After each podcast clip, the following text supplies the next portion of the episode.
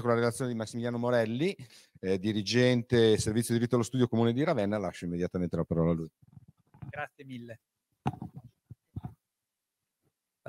Buonasera a tutti, vi porto innanzitutto i saluti dell'amministrazione comunale di Ravenna, del sindaco e con delega all'istruzione e ai servizi per l'infanzia. Poi desidero ringraziare anche gli organizzatori per l'opportunità che ci è stata data per presentare l'esperienza di, di Ravenna. Io vi chiederei di tornando un attimo alla slide precedente, di concentrarvi sul titolo Sostare nel cambiamento. Quel trattino non è casuale, eh, so stare, nel senso come imparo il cambiamento, però ci so stare anche dentro perché richiede veramente tanto, tanto tempo. E nel corso dell'intervento presenterò il processo che ha portato all'estensione del modello organizzativo dell'educatore di Pless aventi sede nel comune di Ravenna e mi concentrerò sui principi e i punti salienti, perché dopo interverrà il dirigente scolastico Vanzola per scendere maggiormente nel dettaglio. Ehm, ci concentreremo adesso sul processo che conta per davvero e questa, ehm, tendo a sottolinearlo, è stato un momento decisivo in tutta l'estensione del modello organizzativo, cioè prendersi un tempo sufficiente per uh, il percorso. Partiamo con alcuni dati di contesto che sono stati poi anche detti nel corso dei precedenti interventi. Innanzitutto c'è stato un incremento delle certificazioni, un incremento della complessità delle diagnosi e della disabilità, tantissime segnalazioni da parte delle scuole di comportamenti problemi, sulle fatiche, anche a gestire delle situazioni di bambini certificati e non. E più tutto quello che è stato i riflessi del Covid, con un incremento significativo dei disagi psicologici e dei disturbi del comportamento. Tra l'altro era stato evidenziato anche prima nell'intervento della, della neuropsichiatria. Tutto questo si è tradotto chiaramente, come ho detto anche prima, in una difficoltà di gestione nell'ambito scolastico e non solo. Eh, questo si è tradotto anche in una maggiore richiesta di risorse educative. Eh, qui vedete, eh, tra l'altro, ad inizio dell'anno scolastico, ma anche ad anno scolastico avviato, perché le certificazioni poi possono arrivare anche durante l'anno scolastico. Qui c'è un trend che potete osservare nella, nella slide precedente, sia eh, di come sono aumentati nel corso degli anni scolastici gli alunni con un supporto educativo, ma anche il numero delle ore assegnate per settimana. Eh, dall'anno scolastico 17-18 ad oggi più o meno è raddoppiato sia il numero dei bambini e ragazzi con certificazione che quindi anche il numero di ore assegnate. Eh, a quel punto ci siamo un po' domandati che cosa fare. Nel 2021 con la precedente amministrazione e l'assessora con delega all'istruzione e servizi per l'infanzia abbiamo pensato di avviare un percorso partecipato, coinvolgendo tutti i soggetti che si occupano di inclusione scolastica. Per fare che cosa? Innanzitutto, eh, come risultato diretto, riorganizzare il servizio di inclusione scolastica, che aveva i suoi punti di forza, ma anche le sue criticità. E soprattutto implementare il modello organizzativo dell'educatore di plesso, che avevamo es- eh, visto essere sperimentato in alcuni territori limitrofi, ma non solo, anche in altri territori di altre regioni. Eh, è chiaro che con questo percorso partecipato volevamo anche ottenere dei risultati eh, che avessero un impatto sul territorio, un impatto anche di carattere culturale e per questo eh, le finalità erano quelle di diffondere una cultura inclusiva, costruire una visione comune, non solo un linguaggio, ma proprio anche una direzione comune eh, verso cui puntare con tutti i soggetti impegnati nell'inclusione scolastica, condividere valori, idee, modelli innovativi e soprattutto valorizzare la professionalità degli educatori, perché questo era uno dei eh, principi cardine del percorso partecipato. In definitiva, eh, produrre cambiamento come? Attivando l'intera comunità.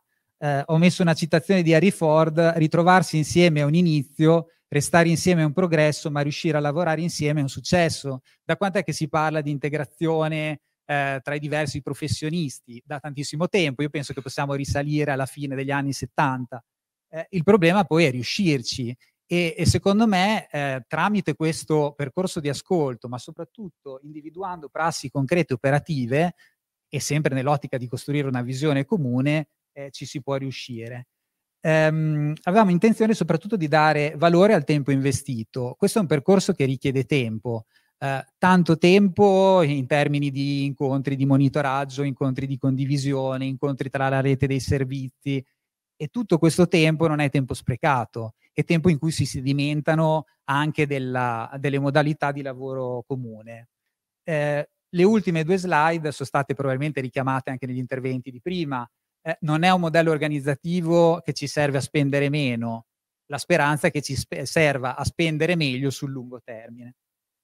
Eh, quindi descriverò brevemente le fasi ehm, del um, percorso. La prima fase è stato il percorso partecipato eh, avvenuto nel 2021 in cui abbiamo avviato una serie di work caffè, eravamo ancora nel post-Covid, quindi abbiamo dovuto fare degli incontri a distanza con uh, lavori di gruppo, eh, coinvolgendo educatori, insegnanti, operatori scolastici, famiglie, associazioni, come vedete veramente tutti quelli che si occupano di inclusione scolastica. Abbiamo fatto degli incontri ad hoc con la neuropsichiatria infantile, con l'ufficio scolastico territoriale, con tutti i dirigenti scolastici e abbiamo anche coinvolto in questo percorso le organizzazioni sindacali, volendo valorizzare tra l'altro la professionalità degli educatori. Ci siamo spinti non riuscendo magari proprio a ottenere grandi risultati, a, a somministrare dei questionari anche agli studenti delle scuole secondarie di secondo grado. Complessivamente però abbiamo coinvolto 260 persone che hanno contribuito eh, a darci degli elementi per rivedere appunto il modello organizzativo di inclusione scolastica. La fase 2 è stata quella della, della, sperimentazione, cioè dopo aver fatto questo percorso di ascolto abbiamo raccolto gli esiti del percorso, tra l'altro sono stati anche eh, documentati in un documento approvato dalla giunta comunale che ci hanno portato a sottoscrivere un protocollo operativo. Eh, prima in un intervento è stato detto sottoscrivere qualcosa implica anche un una questione di responsabilità. Nella misura in cui sottoscrivo qualcosa, mi impegno a fare qualcosa. E quindi questo tema della sottoscrizione è molto importante. Sottoscrizione di un protocollo tra il comune e un polo per l'infanzia comunale, quattro scuole dell'infanzia comunale, tre istituti comprensivi e qui c'è il dirigente scolastico Banzola che ci ha accompagnato fin dall'inizio nella sperimentazione e anche una scuola secondaria di secondo grado. Cioè l'idea era coinvolgere tutte le fasce di età, perché questo ci avrebbe dato un esito migliore sulla sperimentazione. Come vedete, un numero di bambini significativi coinvolti, 160, e alunni, 168, e anche un numero di educatori cospicuo, 100. Come dicevo prima, eh, nella slide precedente, dare, valo- eh, dare valore al tempo, ovvero abbiamo previsto degli incontri eh, con tutti i soggetti a metà dell'anno scolastico per capire come stava andando, perché era una novità abbastanza significativa. La terza fase, che è quella che riguarda quest'anno scolastico, il 22-23, è stata alla, alla fine dell'anno scolastico 21-22 degli incontri che abbiamo fatto con ciascuna istituzione scolastica per dire che avevamo intenzione, sulla base dei primi esiti positivi della sperimentazione, di estendere questo modello organizzativo in tutte le scuole statali di ogni ordine e grado eh, ma in un'ottica di co-costruzione. Cioè noi abbiamo predisposto delle indicazioni operative per l'anno scolastico 22-23 che non abbiamo approvato e poi raccontato. Abbiamo fatto una bozza di indicazioni operative e abbiamo fatto un tour, eh, quindi con, eh, ci sono andato personalmente io con le colleghe dell'ufficio integrazione scolastica a raccontare ai dirigenti scolastici, alle funzioni strumentali, agli educatori referenti di plesso come sarebbe stato implementato il modello organizzativo concretamente, sempre in un'ottica di rete, cioè condividendo queste bozze di indicazioni con le associazioni, con le organizzazioni sindacali, con l'ufficio scolastico territoriale e con la neuropsichiatria. Eh, la quarta fase eh, è un po' un uh, back to the future, nel senso che mi sposto sul 23-24, è un work in progress. Eh, ci stiamo chiedendo, ma questo modello funziona? E soprattutto ci stiamo eh, domandando se sarà possibile eh, individuare degli indicatori effettivi per valutare anche gli interventi educativi attuati col nuovo modello organizzativo.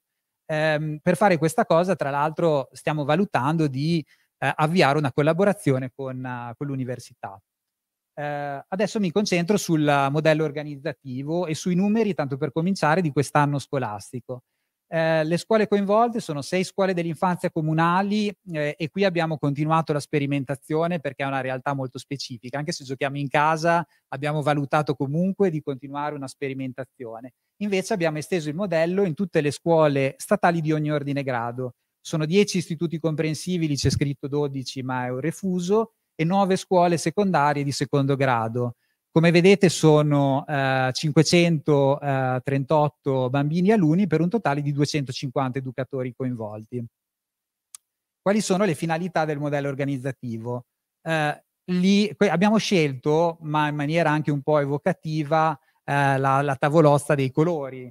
Adesso le tonalità sono tutte azzurre, poteva anche essere più variegato, però abbiamo usato lo sfondo azzurro.